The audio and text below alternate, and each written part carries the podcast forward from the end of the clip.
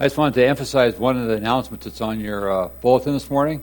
That is on uh, Wednesday evenings, which particularly fits with our subject this morning. Uh, we're going through these videos with uh, Wayne Grudem on 20 Transforming Truths. This one's on Who is Christ, which after this morning, hopefully will be more interesting. We'll see. One other thing uh, also is that coming up on October 12th, which is a week from Tuesday, Life Options, we have our annual advancement event, which we bring in a special speaker talking about uh, the whole pro life movement. And also, it's a fundraiser, but uh, it's going to be at Neighborhood Church at, starting at 6, program at 7 next Tuesday, the 12th, or week from Tuesday on the 12th. I just want to let you know it's, it's coming. Um, and you're all welcome to come.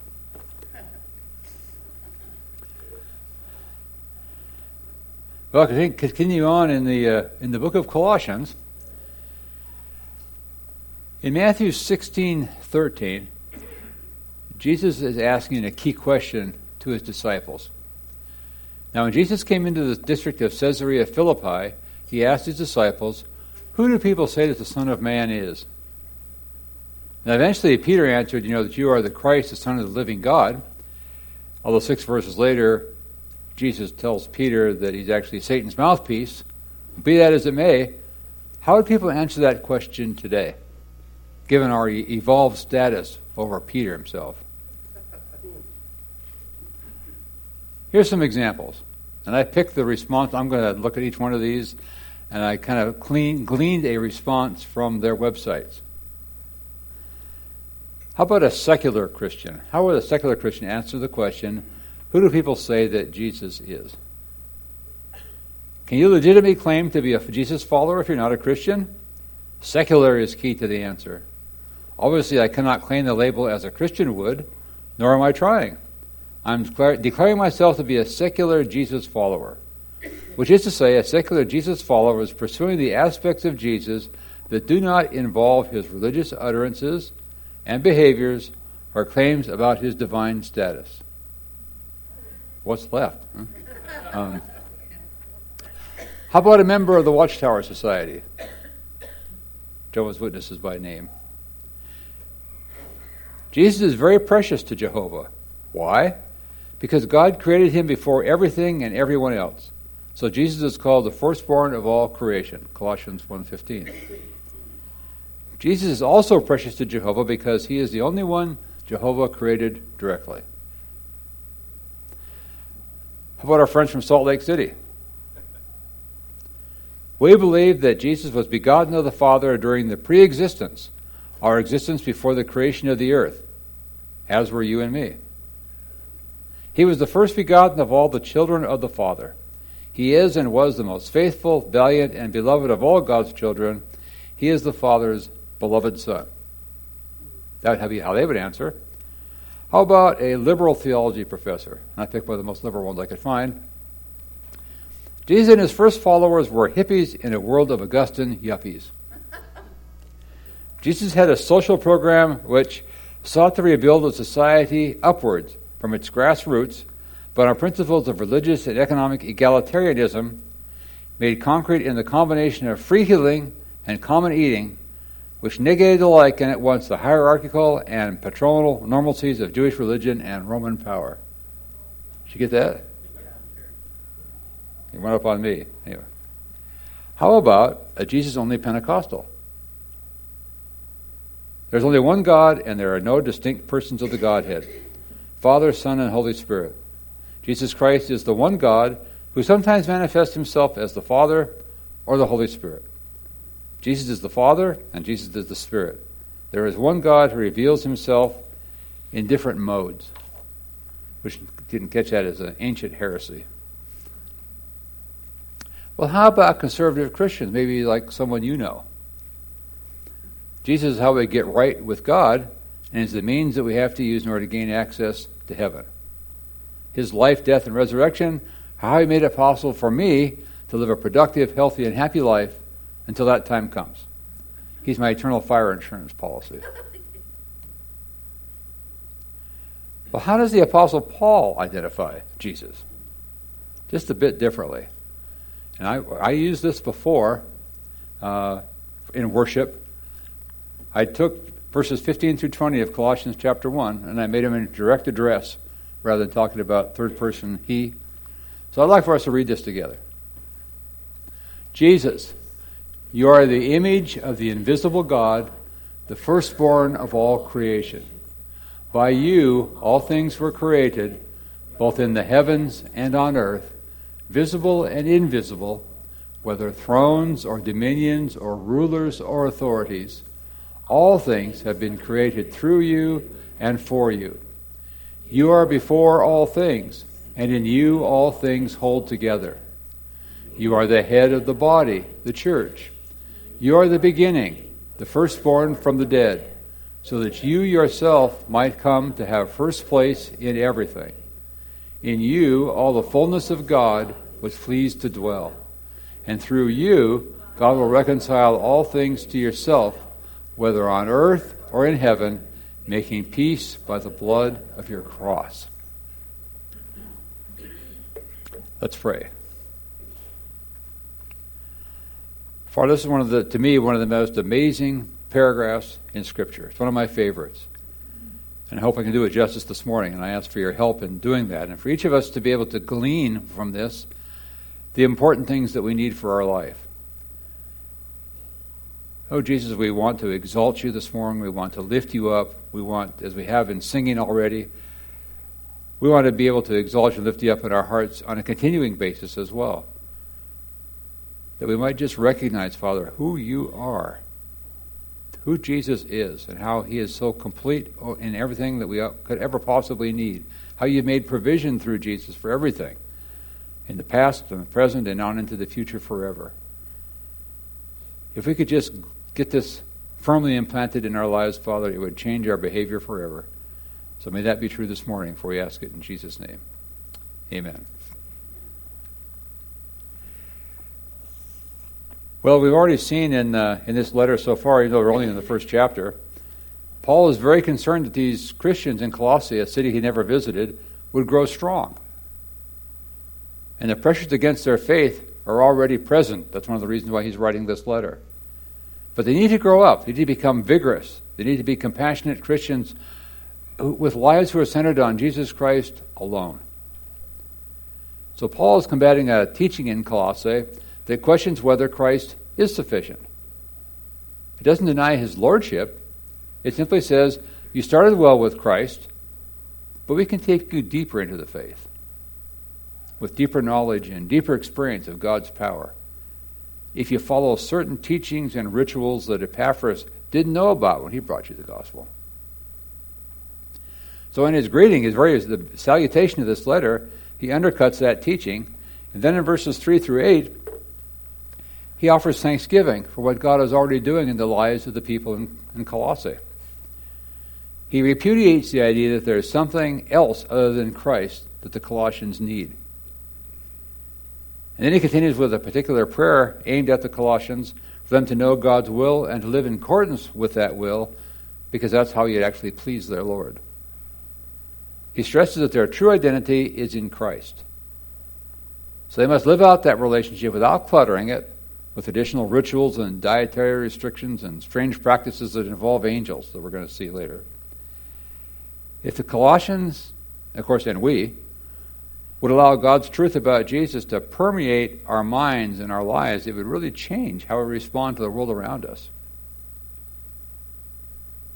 Remember when we looked at the book of Philippians, Marty made the point that the book is divided kind of in half. There's the orthodoxy portion, correct belief, correct understanding, followed by the orthopraxy section, the correct practices based on that, that flow out of that. This book is set up the same way. Four chapters. The first two chapters deal with orthodoxy, correct belief, and then correct practice that flows out of that is in chapters 3 and 4.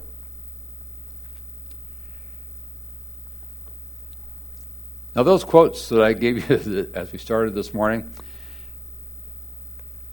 some Christians seem to treat Jesus as the British treat their queen. They treat her with respect and reverence most of the time and pay lip service, but they really don't want her to be their absolute ruler. They fought at least two civil wars in England over that issue. Paul is telling us that King Jesus is not like that. Our text tells us to face the fact of who Jesus is. To put it simply, he's in charge of the universe.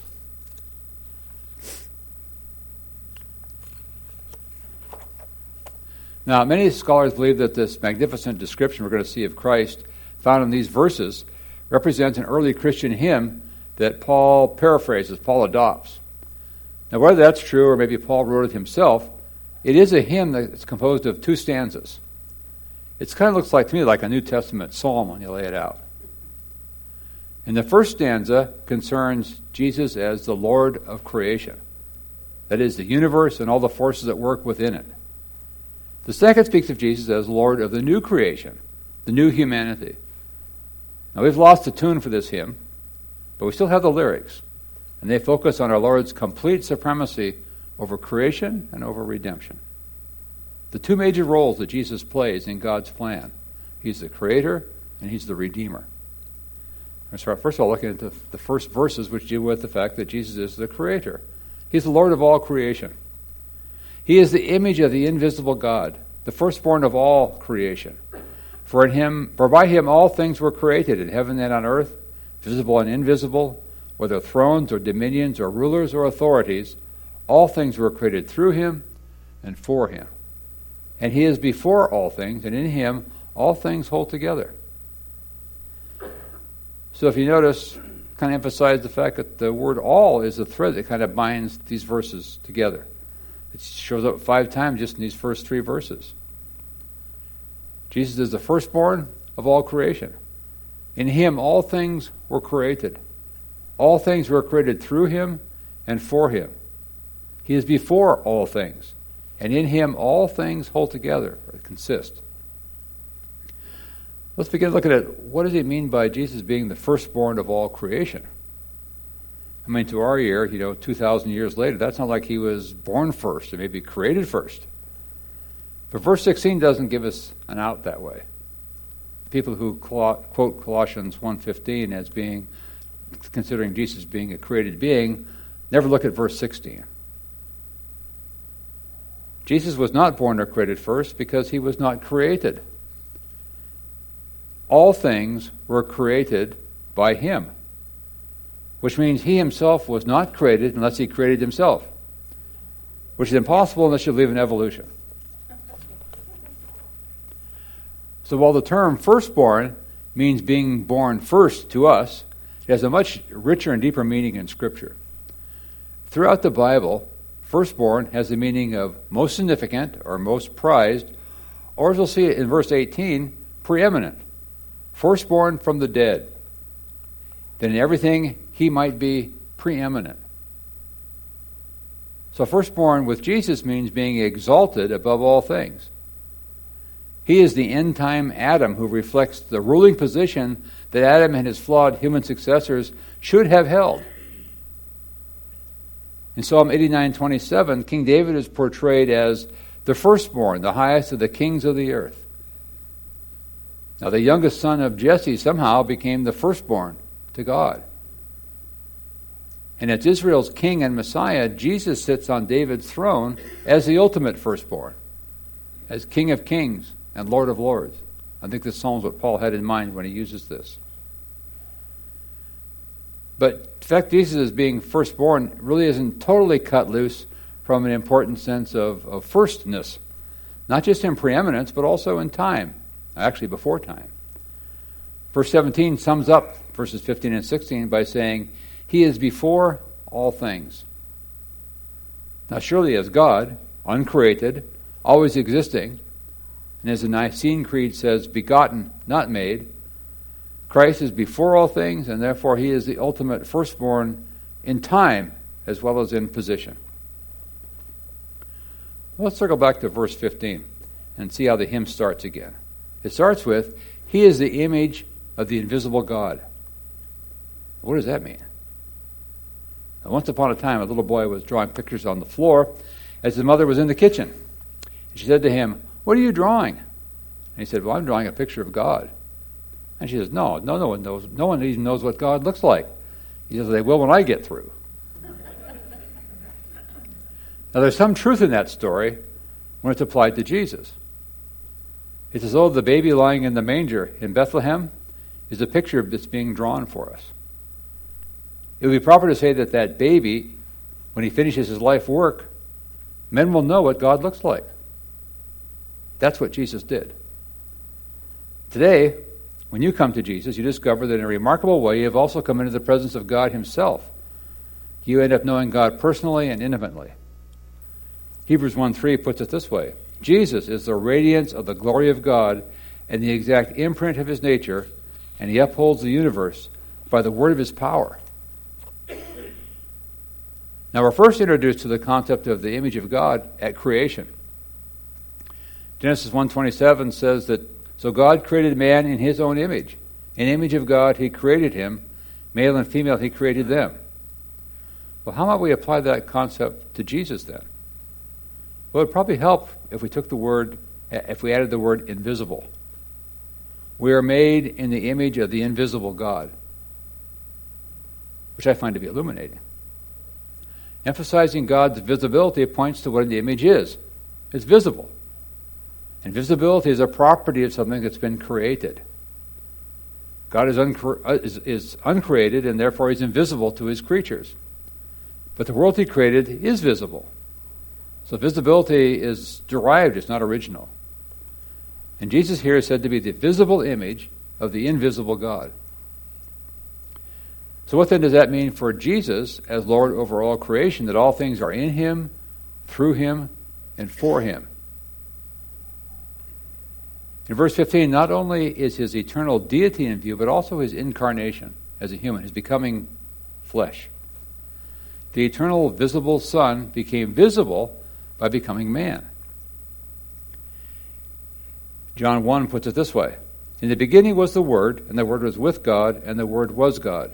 Now in verse 14 And the Word became flesh and dwelt among us, and we've seen his glory. Glory is of the only Son from the Father, full of grace and truth. So before God created the world, he designed it for he himself to enter in as a creature in the person of his Son. Man is the creature designed by God to be like who his son would be when his son comes into the world he created. God created mankind the way he did because that is what he would look like when he comes into the world as Jesus.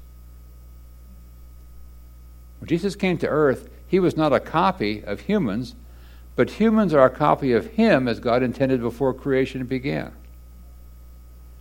That means that all of creation images him, and he makes us his image so we can share it. Adam was created in the image of God to reflect Jesus as the image of the invisible God, and not the other way around. It's Jesus centered, not man centered. Humanity may have been created last on the sixth day, but God did all his creating from day one with the intent of setting up the world for mankind.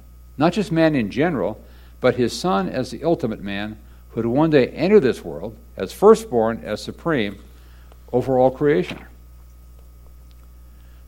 So this world exists as it does today and is what it is and has the history that it has through the agency of his son in creation. And for his son to honor, glorify, and bow before his supreme worth and majesty. All creation is in Jesus, through Jesus and for Jesus. There's not anything in this world and in your life that does not relate to Jesus. Often we may, we may not see how, but the problem is not with his being, but with our seeing. Which explains the verse, the list of pairs that he gives in verse 16. In heaven and on earth, visible and invisible, all these contrasts, thrones or dominions, or rulers or authorities. He's trying to give us the impression that Jesus is truly Lord of all, even Lord over Satan and his demonic powers. Because if someone were to object to this kind of exhaustive vision of, of Christ's supremacy over creation, one of the first things he might question is what about the angels in the spirit world? Even better, what about Satan and the demons? He created them too? We might suspect that if there were any part of reality that, that wasn't in, through, and for Jesus, it would be spirits who rebelled against God. But the answer is no, not even them. Whatever question you might have, whatever doubts you might have about the utterly extensive supremacy and sovereignty of Christ, Paul's hymn says yes, and whatever you can think of, and that too. As Abraham Kuyper, the Dutch theologian, has said, there's not a square inch in all the universe of which the risen Christ does not say, mine. There is not one stray molecule in the universe, or else his whole plan could come unraveled. Christ is sovereign over all. And one last all is given to us at the end of verse 17. He says, In him all things hold together. He's superglue. And this flows from the supremacy and the centrality and preeminence of Christ in all creation. But it's distinct, and it's worth making clear. Not only was Jesus the agent and the goal of all creation, but he holds things together. And he upholds the universe by the word of his power in Hebrews 1. So not only is his involvement in creation exhaustive, but it continues every moment of every day. He didn't just wind up the watch after he made it and just walk away. He holds the world, he holds all history and our lives in his hands. And if he, act, he actively keeps them ticking every millisecond, down to your next heartbeat. And so we, need to, we stand in awe of the utter lordship of Jesus over reality, even over Satan and demons. Not only is Jesus presently Lord, but in him and through him and for him was everything created. And he holds it together every moment. And he is the image of God in the world. All reality was set up for the entrance of God into this world in his creation in the person of his Son and for his Son to be the culmination and the heir of all things. And that's the first point. That's the first stanza. All the universe is created for the incarnation and for the lordship of Christ. Now for the second stanza. What he achieves when he enters in. Jesus is the Redeemer.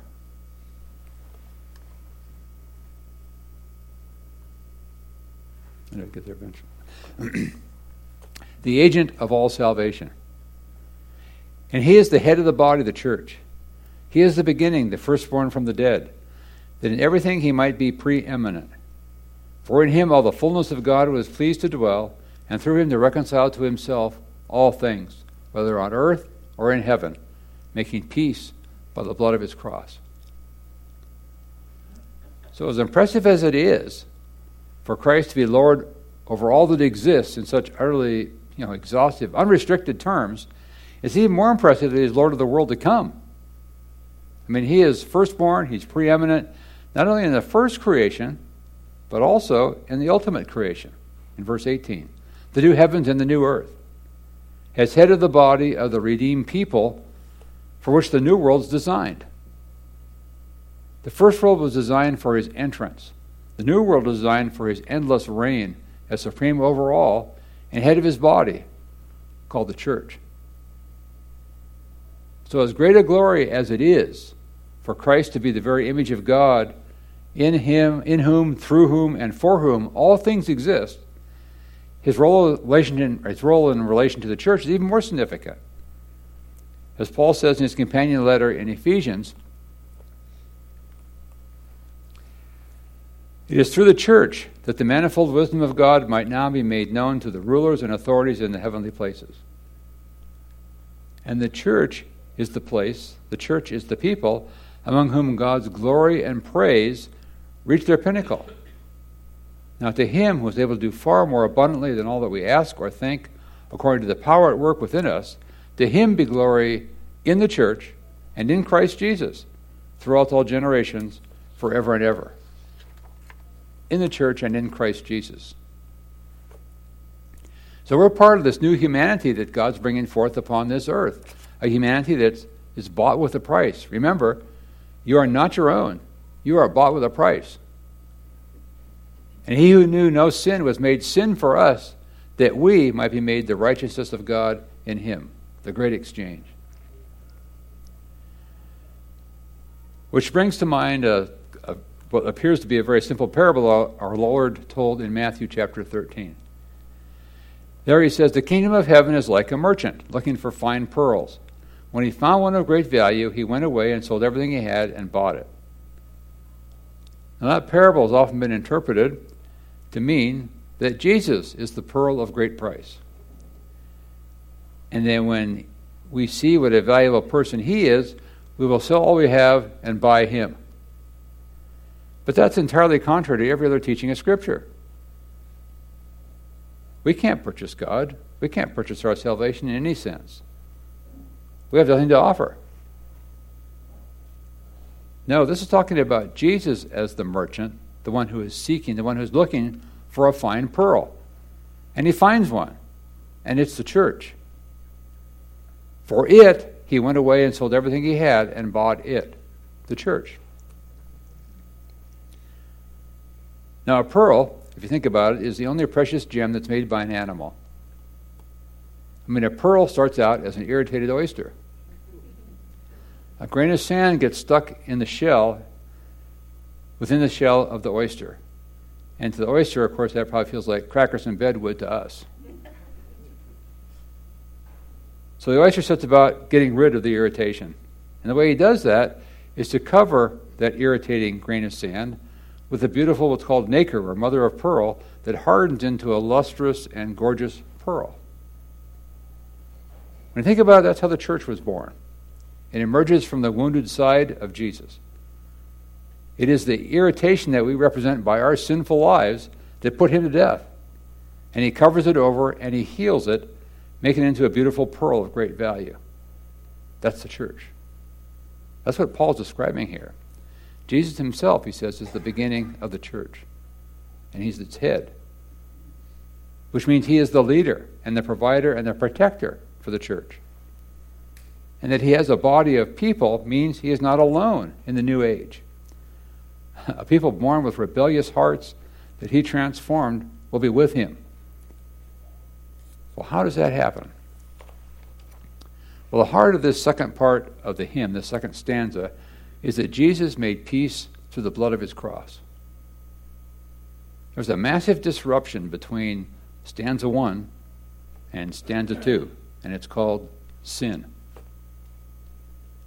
The horror of human history is that the creature made in God's very own image and, and called very good by the God who created him rebelled against the God who created him. We made war on the very one that we were supposed to live to display. We did the most irrational, pathetic evil that we could. We distrusted the one who was infinitely trustworthy and chose to go our own way towards destruction. This is why we live today in a world of war and chaos and conflict and disaster and disease. So, in the fullness of time, when the eternal Son of God finally took up the human flesh and blood designed for him from before the creation of the world, and entered into the world as the one in whom and through whom and for whom the world exists, his mission was to make peace.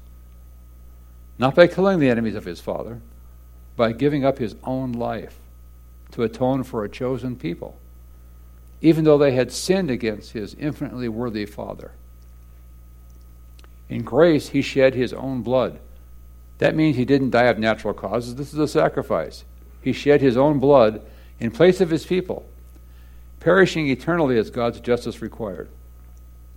So now, not only is all created reality in, through, and for Jesus, but all redemption, all salvation is in Him, through Him, and for Him. But given how we look at this expansive text, with all being the thread that ties it together, you might reasonably ask well, if Jesus is the agent of all redemption, that means all people are saved, right? Has he or will he reconcile all things to himself, such that all people, all spirits for that matter, whether on earth or in the heavens, eventually have peace with him? And are saved eternally? That's not what Paul means. He does not mean by this that all people are saved and brought into Jesus' family. You can see that later on when we get to chapter 3, verses 5 and 6 of Colossians, where Paul writes Put to death, therefore, what is earthly in you sexual immorality, impurity, passion, evil desire, and covetousness, which is idolatry. On account of these, the wrath of God is coming. So God's wrath is coming on those who don't put their trust in Jesus. We can pick this up the same idea in Romans chapter 8. For the creation waits with eager longing for the revealing of the sons of God. And boy, does it ever. For the creation was subjected to futility, not willingly, but because of him who subjected it, in hope that the creation itself will be set free from its bondage to corruption and obtain the freedom of the glory of the children of God. For we know that the whole creation has been groaning together in the pains of childbirth until now.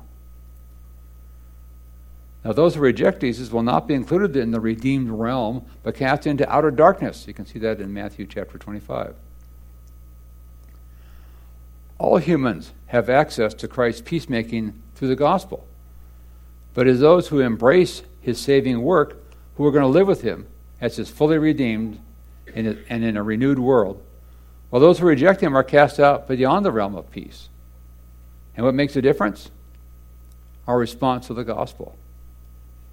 Are you in Adam or are you in Christ, the second Adam? Your eternity hangs on the answer, as is everybody else in the world. But not only is he the Lord of all creation and also the agent of salvation, he, he's also the source and focus of our true satisfaction. And we see this in verses 19 and 20. One phrase there is first to reconcile himself to himself. To reconcile means remove the barrier and restore the relationship. And the enjoyment of the person is the goal.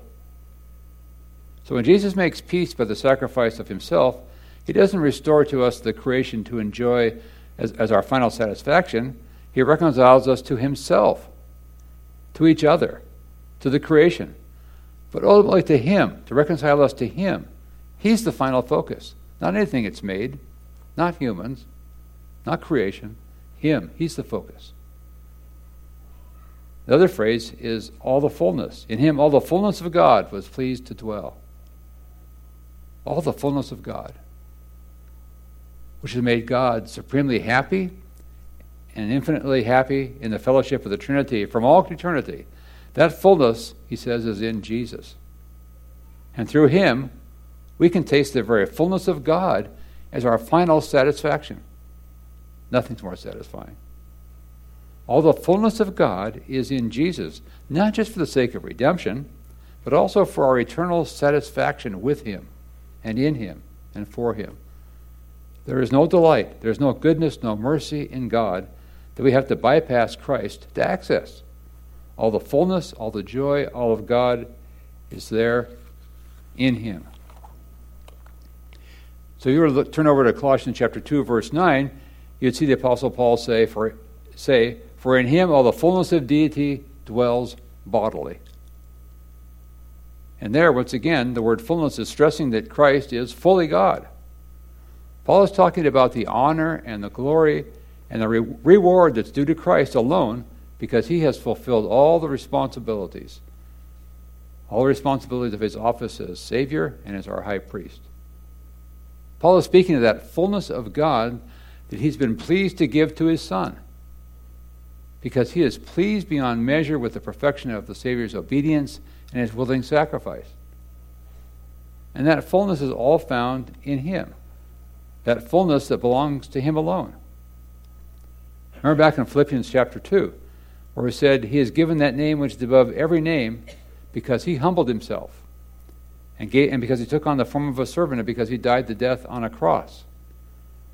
And because he was raised again, he was exalted above every other name. So, because he has fulfilled everything, he told the Father he would do in our behalf. And that's so important, Paul tells us, for this reason. Because we're told that in him now, because of that, we are more than conquerors. We are hyper conquerors, literally, super conquerors. As he is hyper exalted to the fullness of the Father because of the Father's pleasure in his obedience, we are exalted with him. Remember, we are in Christ in the heavenly places. It's on the book of Ephesians. And the Apostle Paul is saying, You want the fullness? You've got the fullness in Christ. You don't have to look somewhere else. If you're in Christ, you're going to reign with him in glory. You'll be hyper exalted. You're going to be hyper conquerors. For in him all the fullness dwells by the Father's good pleasure. There is nothing of glory and honor and blessing that you're going to find outside of Christ. And so Paul prays in Ephesians chapter 3, verses 16 through 19, that God's people would know the love of Christ that surpasses all knowledge, that you may be filled with all the fullness of God. If you can imagine how full that is. All the fullness of God in this man, Jesus. Full humanity and fullness of deity. And we might marvel at his, at his, you know, his bigness and his, and his might and his glory, and, and we kind of melt at the thought of his, his grace and his mercy. But That all comes together in one spectacular person. All the fullness of God in this God man, whom we will see one day face to face and more fully know and enjoy without obstruction throughout eternity, and never plumb the depths of who he is and how glorious he is.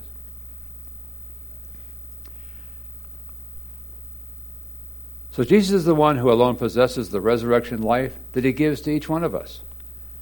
Which is what John is saying in his first letter here in 1 John chapter 5, verse 11. This is the testimony. God has given us eternal life, deathless life, resurrection life, eternal life, and this life is in his Son. He who has the Son has the life. He does, who does not have the Son of God does not have life. So a man may be moral, he might be a nice person, but does not yet possess the life of eternity, the resurrection life of Jesus, because that life comes from Jesus alone. So it's a clear biblical fact that Christians who have received Christ and been born into this new creation have that life. That's the reason that we can no longer excuse ourselves for wrong behavior by saying, Well, I'm only human. Well, it's true, you are human in your body, in the flesh, and that's why you get tempted. But because you also have a new life, it means you don't have to yield to that temptation. There is now a new power within. And we're already seeing from these verses what that power entails. It's not trivial power. Because when you become a Christian, you have a whole new source of power that the world knows nothing about and will never understand. That's why he expects us to live at a different, a higher level. And you can. And you can't excuse yourself by saying, well, I'm only human. That's why temptations come, but God has given us the ability to say no to those temptations and say yes to the power of Christ. You're not going to feel powerful in the middle of that. We don't, he not expects us to. But we have the power to say no. Something we never had outside of Christ. And that's what the new creation is all about. Who are you going to yield to? Because our Lord is the master of the old creation, that old material universe around us, and also the master of a whole new humanity that's now coming into being. Paul goes on to say that he's both the firstborn of the old and firstborn of the new, in order that he might have the supremacy. There is nothing left out of his control. Brothers and sisters, Jesus holds it all together. He is Lord of heaven, He's Lord of earth, the first creation and the new creation, the present and the future, all of history and the smallest detail of your life. In him is full, undiminished divinity and true, uncompromised humanity. He is a lion like lamb and a lamb like lion. He is Lord of all space and time, Savior of his chosen people, and the supreme treasure who corresponds perfectly with our personal weariness and our longing for greatness. He is all we will ever need. Let's pray. Father, this is still an amazing section of Scripture to me. To understand even a little bit about how glorious Jesus is and how He is all that we ever need. He is all that the world ever needs. It wants me to redouble my efforts in seeing other have other people come to know Jesus as well. I thank you that through Jesus we have victory over temptation. There's no temptation that's taken us but which is common to man, but you have provided the way of escape, and it's through Jesus. Father, help us to see how we can, how to relate all of our life, all of our details, every part of it, to Jesus and what He wants for us. And the fact that not only are we blessed in this life, where there's suffering and disease and death, we're going to be with Him for eternity, face to face, full, unvarnished, full deity that we're able to, we'll be able to experience. Thank you, Father, for that hope that we have, that certainty we have, because Jesus has gone on before and He's calling us there. Thank you for going with us and helping us to put this into practice. Thank you in Jesus' name. Amen.